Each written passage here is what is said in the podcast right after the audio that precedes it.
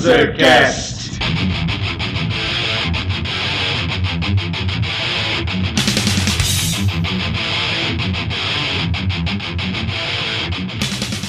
Saudações, mandrugos e esposos, ouvir essa bagaça! Eu sou Felipe Parri, esse é o Panzercast!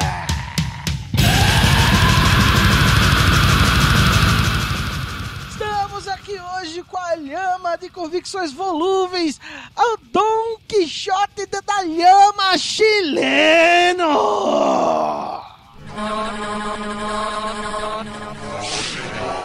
Buenas tardes, Clubito, beleza? Estamos aqui para falar sobre Monty Python e. Opa, desculpa. E, como sempre, aquele que tem no peito o mal estampado, barbado.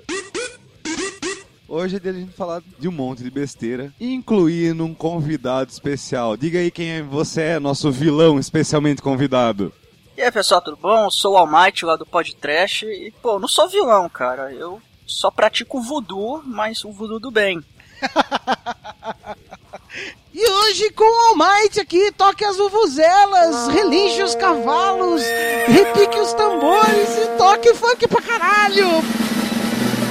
Deseja a todas inimigas vida longa, pra que elas vejam cada dia mais nossa vitória. Bateu de frente, é só tiro, porrada e bomba. Aqui dois papos não se cria e nem faz história. Acredita em Deus, faço ele de escudo. Vuvuzela não, cara. Me, me dá um tiro na cara. Vuvuzela não, bicho. Ah, É impressão minha ou o Gordo me deu, inspirou um, um exumador aí com esse grito desesperador falando coisa, qualquer coisa ao mesmo tempo? Assim, vamos lá! Oh, meu Deus. E hoje, galera, nós vamos falar de um making off chamado Lost in La Mancha, o making off de um filme que nunca aconteceu. O filme que se chamaria The Man Who Killed Don Quixote, de Terry Gilliam. Então vamos pro cast, povo.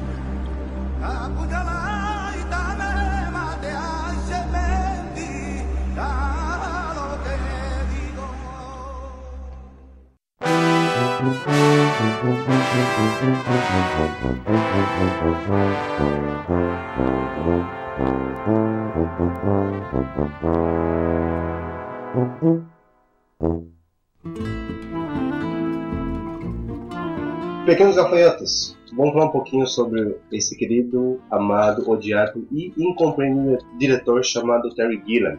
Ele é um dos fundadores do Monty Python. Ele é acreditado como o animador. As animações esquizofrênicas, exóticas, diferentes que tinham eram tudo obra do Sr. Gilliam. E fora isso, ele também foi é, diretor de vários filmes, não só de algum clássico do Monty Python, como Monty Python no Cálice Sagrado, como filmes de, autoria própria, como o Brasil, Os Doze Macacos e O Mundo Imaginário do Dr. Parnassus. Realmente esses filmes fizeram muito sucesso, né? Só que nem tudo são flores na vida do nosso querido Terry Gilliam, né? Existe um filme que é maravilhoso, mas deu só cagada pra ele, chamado As Aventuras do Barão de Munchausen, de 1988. É um filme maldito, vamos dizer assim, né? Ele custou o dobro do que tinham imaginado que ele ia custar. Tinha falta de figurino, tudo zoneado, é, um monte de perrengue que eles estavam passando, sabe? Foi um fracasso de bilheteria também, porque a Columbia tava mudando de direção e deu uma tosada nas salas onde ele ia ser exibido, né? Foi exibido em pouquíssimas salas, né? Por mais que tenha sido um resultado excelente de filme, pegou muito mal. E em Hollywood ele ficou estereotipado como um diretor descontrolado, que tem alto custo e não tem uma rede para segurar ele, né? E é interessante porque tanto o Dr. Parnassus, como o chileno falou, o Barão de Munchausen e o Lost in La Mancha que falaremos hoje aqui, né? Tem muito a ver os três até interessante falar, ô Felipe, que o Dr. Parnados também teve um problema sério na hora da produção, que um dos atores morreu durante as filmagens, né? O Heath Ledger, Sim. conhecido aí como o Coringa no, no Cavaleiro das Trevas, extremamente elogiado aí.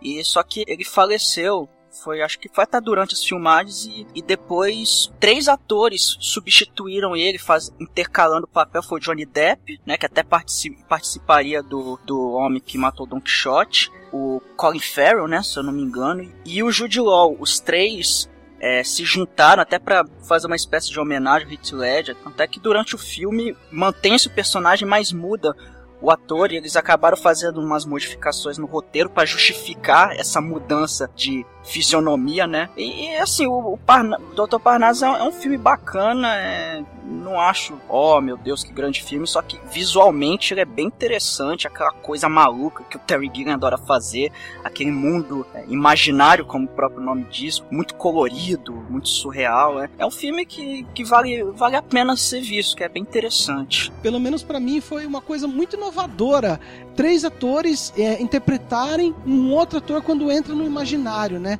Ele uhum. muda não só a personalidade, como também a fisionomia, né? Isso é muito característico, assim, do imaginário do próprio Terry Gilliam, né? Sim, sim. E nada melhor para definir o Gilliam do que a obra que assombrou vários anos da vida dele ser Don Quixote, né? O personagem que é movido pela loucura da sua fantasia. Quem foi Don Quixote brevemente foi um personagem fictício criado por Miguel de Cervantes. E uma curiosidade sobre Miguel de Cervantes, ele morreu no mesmo dia que Shakespeare. Caramba! O livro Don Quixote marca o início da literatura moderna. E ele é considerado o personagem mais importante de ficção. Foi considerado em 2004 o personagem mais importante de ficção de todos os tempos. Um senhor que, movido pela sua paixão em romances de cavalaria, um gênero literário que estava em decadência naquela época, resolve tornar-se ele mesmo um cavaleiro enquanto cavaleiro andante, buscar suas próprias aventuras. Porém, ele vê a aventura onde não existe. Começa a ver gigantes quando, na verdade, ele está vendo moinhos. E N outras sandices. Talvez de uma maneira trágica, como o Terry Gilliam via filme onde não existia às vezes. É impossível não fazer um comparativo dos dois maiores fracassos do Terry Gilliam, Barão de Munchausen, e O Homem que Matou Don Quixote, porque os dois personagens são muito parecidos.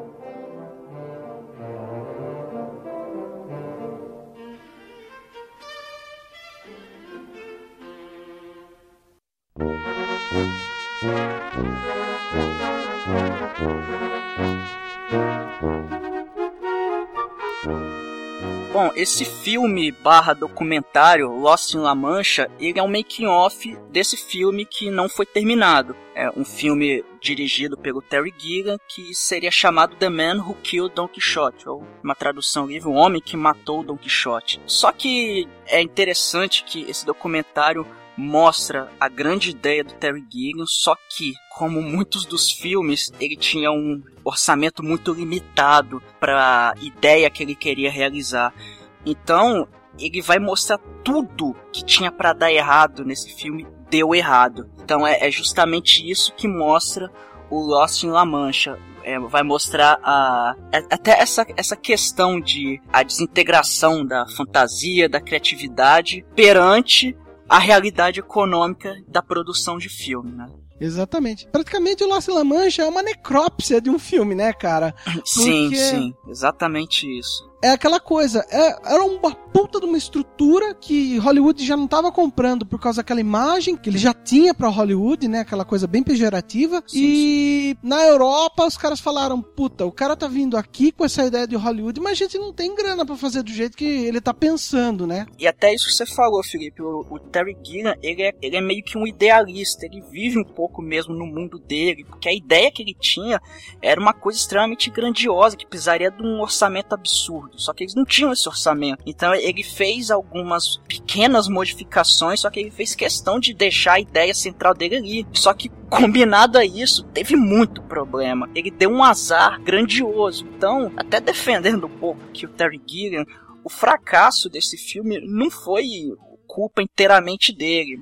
Só para dar uma, uma breve ficha técnica, alguma coisa do elenco, né? Além do Terry Gilliam, filme contaria o seu, na sua curta existência com o Jean Roquefort, que era o ator que ia, interpretar o Don Quixote. O Johnny Depp seria uma espécie de Sancho Panza na, na, ideia da adaptação, a gente já vai explicar mais ou menos como iria funcionar. E a Vanessa Paradis, que foi cogitada para estrear o filme, estrelar o filme. Fica incerto se ela chegou a fechar alguma coisa ou não, mas fato é que ela nem apareceu em nenhum momento ali no set de gravação.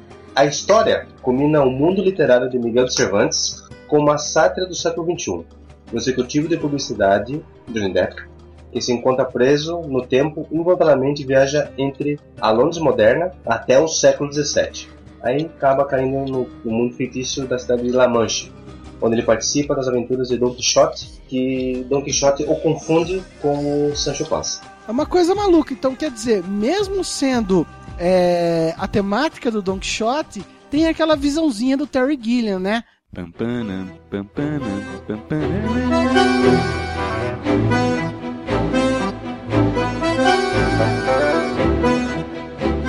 Doze macacos na veia. É. Viagem no tempo, olha aí. Nesse, como, como diz meu pai, nesse mundo nada se cria, tudo se copeia. Como diz Daniel Alves, somos todos macacos. Somos 12 macacos.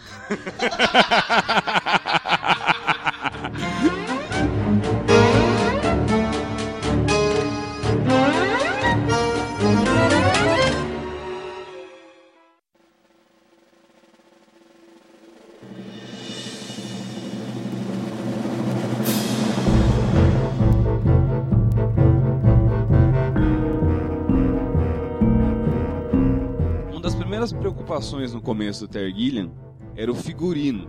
Porque ele tinha todo o gosto amargo da época do Barão de Munchausen, onde ele teve um grande problema envolvendo figurino. Então ele já se preocupou em garantir isso, para daí correr atrás de ator. É, tem até uma cena bem engraçada lá dele filmando os gigantes, né? Pegaram três caras muito gordos, cara, muito gordos. Meu, iam ser os melhores gigantes da história do cinema. Não sei como aqueles caras conseguiam viver sem ser como gigantes, cara. Pois é, cara. Tem até no filme mostra o Terry Gilliam fazendo a cena com a câmera bem lá embaixo pra dar aquela impressão de que os caras são gigantes mesmo. É uma cena bem divertida até. E, cara, é do caralho, porque, puta, o gigante tem cara mesmo, assim, de ser um cara extremamente simpático, né? Aquele gigante do João Pé de Feijão, né, cara? Sim, é sim. muito louco, muito louco. E até mesmo ele fala, quando ele vai exibir essa cena teste, né? Ele fala, não, ó, tá aí o trailer, né, do filme. Porque Sim, ficou bem emblemático. Uhum. Mas então, aí, ele já tava fazendo essas experiências, tudo tal, né? Mas já começou a dar um- algumas cagadas. Fora a equipe, né? Que tava espalhada pela Europa inteira. E também toda a parte de manufatura, de maquetes e de cenário tava espalhado pra Londres, pra Paris, pro caralho a quatro, né? Então tava tudo descentralizado e eles não estavam conseguindo fazer uma logística que fosse aceitável pro filme ser executado. Fora que, já nesse começo, um dos maiores patrocinadores cai fora, né? E ele se fode. Sim, proporcionalmente ele perdeu uma bela de uma fatia. Mas dá pra perceber que o Terry Gilliam é um cara que, olha, se não fosse americano seria brasileiro, porque o cara não desistiu, porque você vê aquele positivo, lado positivo dele ali af- aflorando ali. Ele é tão apaixonado por aquilo que ele faz que ele às vezes é- acaba não vendo pequenos problemas. É, exatamente. É uma paixão que a gente pode dizer até platônica, né? Aham, é, ele até, uma, uma coisa interessante que eu achei é na escolha do ator do Don Quixote, porque ele precisava de um ator velho que fosse capaz de cavalgar. Ele encontrou Jean Roquefort, que é um ator francês, né? Um pouco idoso. E muito interessante também é que esse ator ele não falava inglês. Então ele passou por uma preparação de alguns meses aprendendo inglês. Foi aquele inglês mesmo para saber pronunciar. Então é, foi um ator até bem escolhido, eu achei bem interessante, só que o Terry Gilliam ele meio que apostou um pouco alto. É, mas é, foi uma belíssima de uma escolha, até pelas poucas cenas que ele gravou, ele seria um puta do Don Quixote. Vocês acham isso? Esse senhor, ele ia ficar com esse Tom Quixote se esse filme fosse feito. Ah, com certeza. Ia ser igual o, o Christopher Reeve como Superman, o Hugh Jackman como Wolverine, a mesma coisa.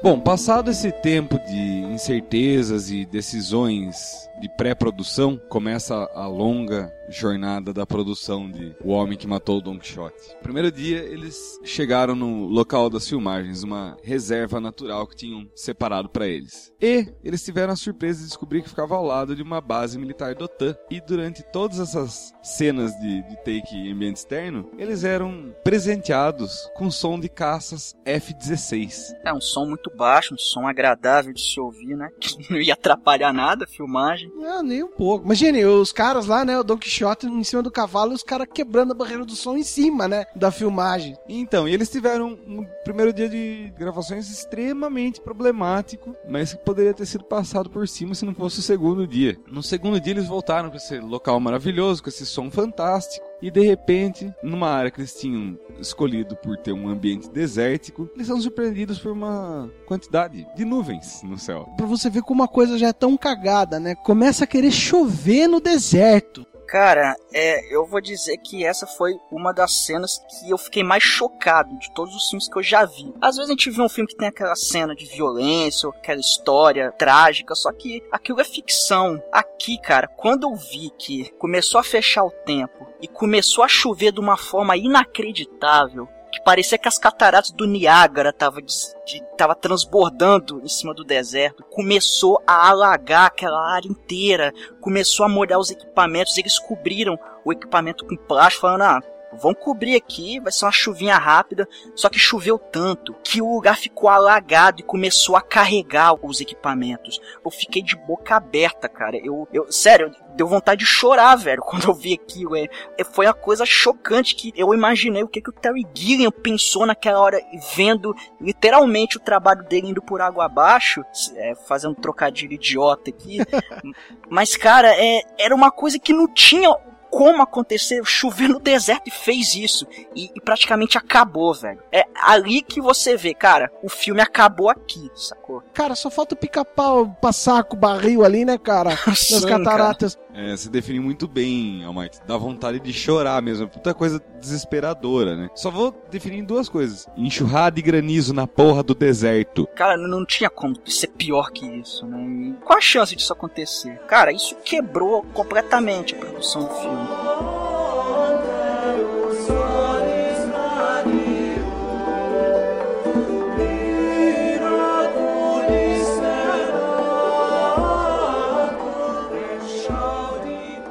Terceiro dia foi sentar, dar uma choradinha de leve é, e calcular o prejuízo. Ver equipamento que tinha sido perdido, ver figurino, ver todo o aparato que eles tinham levado para gravar, ver o que dava para salvar, o que era prejuízo, e ver com a seguradora, né? Todo aquele fantasma de ter que lidar com o seguro e com as despesas relativas a essa catástrofe. Além de limpar o que fosse ser usado ali pra frente. O pessoal já tava pensando, né? Puta, vamos reduzir um pouco do pessoal da equipe, porque isso aqui a gente tomou um tombo bem grave, né? Até então as coisas estavam indo ruins, mas agora o bagulho cagou de vez mesmo, né?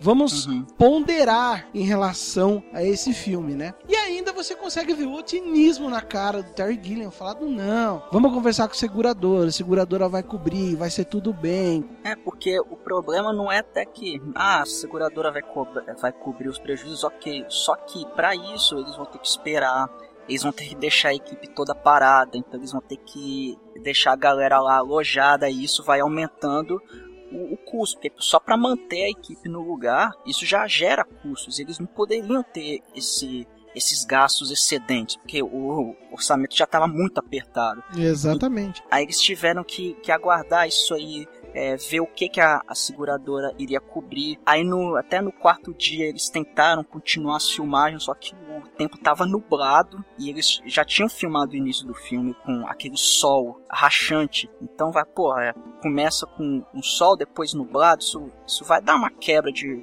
continuidade. Isso não vai ficar legal, né? Então aquele clima árido que era para ser captado, de repente mudou totalmente o, o, cenário. Até a coloração do deserto mudou, né? Dá um erro de continuidade do capeta isso aí, né? De deserto virou mangue.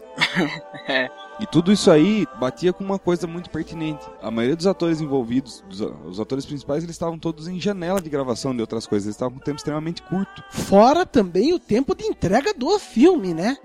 No quinto dia, o Jean Roquefort, o cara que ia interpretar o Don Quixote, ao montar no cavalo, nota-se uma expressão de dor nele. E ele consegue empurrar um pouco a barriga e gravar a cena e vai de lá pro médico. Ele estava com inflamação na próstata. E isso quebra mais ainda a produção do filme na hora que consegue o mínimo para se fazer alguma coisa, começa a ter um problema de saúde com o ator principal, puta, cara, desanima pra caralho, né?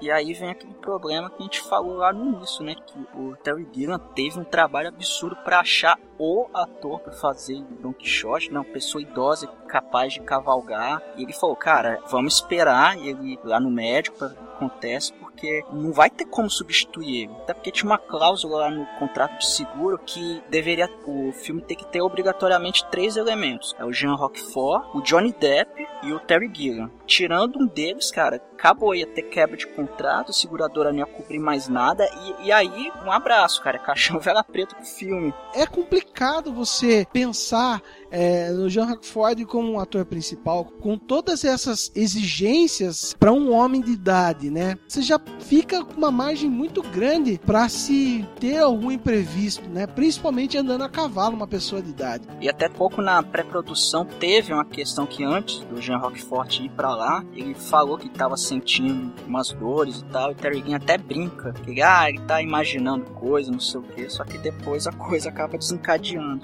Aí você vê o desespero no semblante do Sr. Terry Gilliam. Porque aí a coisa no dia seguinte já ficou mais tensa, não era dia de gravação, era dia de reunião, né? Com alguns investidores, com o produtor executivo, com a turma toda, pra turma falar: e aí, isso aqui vai sair ou não vai? Comenta de demitir o Phil Patterson, que era o primeiro diretor assistente, que descobri vendo esse making off que é uma posição padrão quando o filme tá dando errado. A primeira medida é demitir o primeiro diretor assistente. Curiosamente, era o cara que tava tentando deixar a turma otimista. Nessa hora, Tergillian também mostra um, um, tanto de intransigência. Já deixa bem claro que não vai tirar o Phil Patterson. Talvez isso seja um termômetro de que o Tergillian, por ser um idealista, ter tão bem feito na mente dele o filme, ele não se permita flexibilizar em alguns aspectos. Se você for ver bem, certo, em alguns aspectos eu concordo, mas eles tentaram novamente no sexto dia, né, fazer uma gravação sem o Jean Rochford para tentar agilizar alguma coisa, né? Fazer com o Johnny Depp. É, não só para tentar agilizar, tinha uma outra problemática. Os investidores queriam ver o que estava saindo do filme, então nesse dia eles precisavam gravar de um jeito ou de outro para não fazer feio na frente dos investidores. E tá lá o Johnny Depp tentando fazer a cena dele na cachoeira. Cara, nem o filho da puta do cavalo ajuda na cena. O cavalo não vai empurrar o começa Johnny Depp. Começa a empacar, né? Começa a empacar, começa a ir pro lado, começa a fugir. Dona Jandira, minha bisavó, costumava me dizer: quando a coisa está feia, o urubu de baixo caga no de cima. E cara, ali você vê um pouco da maleabilidade do Terry Gilliam. Falar, velho, foda esse cavalo, agora eu vou dar close no Johnny Depp aqui, certo? A gente precisa de alguma coisa. Aí ele já foi bem mais maleável, não tava mexendo no filme que ele tinha projetado na cabeça, mas ao mesmo tempo não era o filme completamente do jeito que ele queria, né? Nessa hora, eu acho que ele fala uma das coisas mais tristes, que é a seguinte frase: Parece que eu tô gravando um Munchausen parte 2. Ele já tava se conformando com um fracasso nesse momento. Mas não um fracasso do tamanho de Munchausen, porque por mais que o Munchausen tenha afundado a imagem do Terry Gilliam, ele ainda saiu, né? Ele ainda é um filme que virou cult e hoje em dia é aclamado nesse meio. Ele não sabia o tamanho da bomba que seria ainda, né? No dia seguinte eles desistiram de continuar gravando, porque entre outros motivos, o Jean Rockford foi aos médicos, os médicos falaram que ele estava com a próstata inflamada e ia ter que ficar alguns meses sem poder montar. Ia tornar inviável todo o projeto e para arrematar tudo, a seguradora veio bater na tecla de que a doença do, do Jean Rockford era um motivo de força maior e isso tornava eles não responsáveis por cobrir as despesas do financiamento do filme. O pessoal não conseguiu cobrir esses gastos e os direitos autorais do filme ficaram com a seguradora. Olha a merda que se instaurou nisso, né? Até hoje eles têm o direito desse filme. Sim, parece que desde 2010, se não me engano, Terry tá tentando brigar para gravar de novo, só que até agora nada. Foi a última contribuição do Terry como diretor até então. Não dá nem para saber o quanto disso abalou ele como profissional ou quanto ele tá tentando não tá dando certo depois de queimar o filme de novo. E o triste é você ver que, mesmo tendo todos os problemas que teve ali, o momento criativo dele era muito bom. Sim, com certeza, porque era tudo uma coisa muito bonita, né? A parte principalmente dos, dos exércitos fantoches e até os storyboards, tava sendo uma coisa muito interessante que ele tava fazendo. Até a história é retratada e contada, ela é feita através dos storyboards, né, do Terry Gilliam. E você vê aquilo sendo tudo encaixotado, tudo praticamente indo para as traças, é muito triste, é muito triste. Thank you.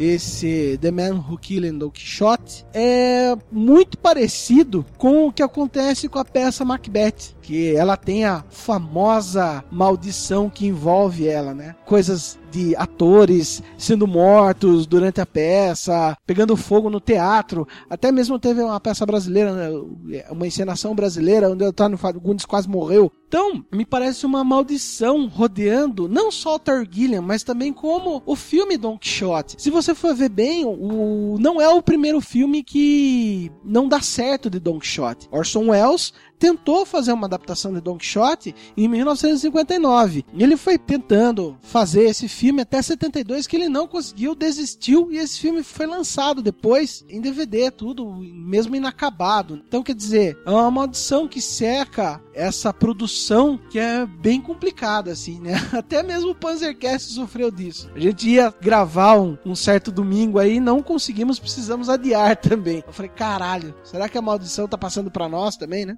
que com certeza foi um ponto negativo também seria o fato de poderem não ter associado com o fracasso do Barão de Munchausen. Todos, inclusive o Tergillian, ainda associavam muito forte os dois personagens, os dois filmes e os dois fracassos. Os investidores, os produtores, os atores, todos envolvidos faziam uma associação muito forte entre os dois. Quer dizer, todo mundo ficou com o um pé atrás quando as coisas começaram a dar errada. Se de repente não tivesse acontecido o Barão de Munchausen, eles não ficassem com tanto pé atrás. De repente, esse receio de que a coisa desgringolasse propiciou ao fracasso total, né, do Don Quixote. É, acho que o filme do Barão Munchausen estava assombrando essa produção. É, eu, eu, fiquei bem triste até por esse filme não ter saído, porque pelo menos pelas poucas cenas que conseguiram ser feitas, parecia que ia ser um filme bem legal, com toda as maluquices do Terry Gilliam e tal, é um bom ator aí protagonizando, ficou bem caracterizado e tal, mas é realmente esse making off ele, ele, é bem triste, né? Porque é aquilo que a gente falou, não foi culpa total do Terry Gilliam, mas ele realmente é um pouco megalomaníaco nesse quesito de ter que fazer uma coisa grandiosa demais, às vezes uma coisa que na prática não dá certo, mas é isso aí, cara. Infelizmente esse filme não saiu. Poderia, seria bem legal se alguém retomasse essa ideia, botasse dinheiro para lançar, porque valeria a pena. É, uma das coisas assim que acho que, que marca muito assim para quem assiste making off é o último storyboard que o Gilliam faz, que aparece o Don Quixote em frente a um moinho, várias pessoas dentro do moinho atirando Don Quixote, e ele escreve a seguinte frase: "Os moinhos de vento da realidade contra-atacaram. A realidade matou Don Quixote."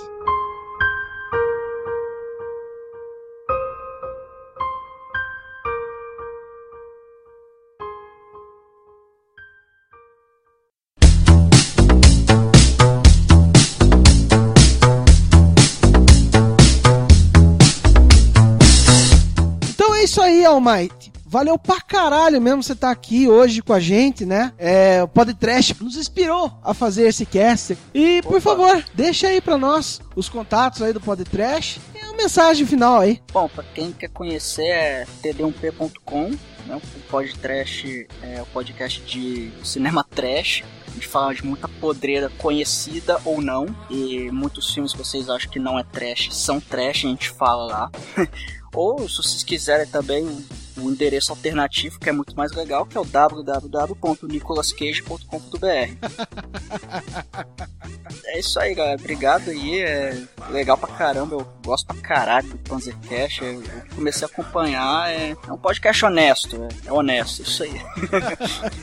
seja bem-vindo aí na participação, Almighty. Que não seja a última. Esperamos que seja a primeira de várias. Obrigado por chamar a gente de um podcast honesto, feito por pessoas desonestas e um chileno. E é isso aí, galera. Valeu, brigadão. Até mais.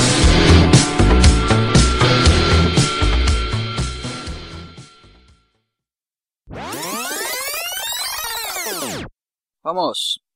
Viu, viu, Gordon? É assim que faz. Vai tomar no cu, chileno. Vai se fuder, cara. Ô, Amate, você percebendo que é só elogios, né? O amor. Sim, vocês se amam, cara. Eu sei que depois o, o pau vai quebrar em cima da cama, eu sei. É normal, cara, normal. Não come, é, tipo, dá um feedback antes do que você vai falar. Feedback antes não existe, eu quero deixar claro isso aí. Ai, que caralho, viu? The end of the beginning.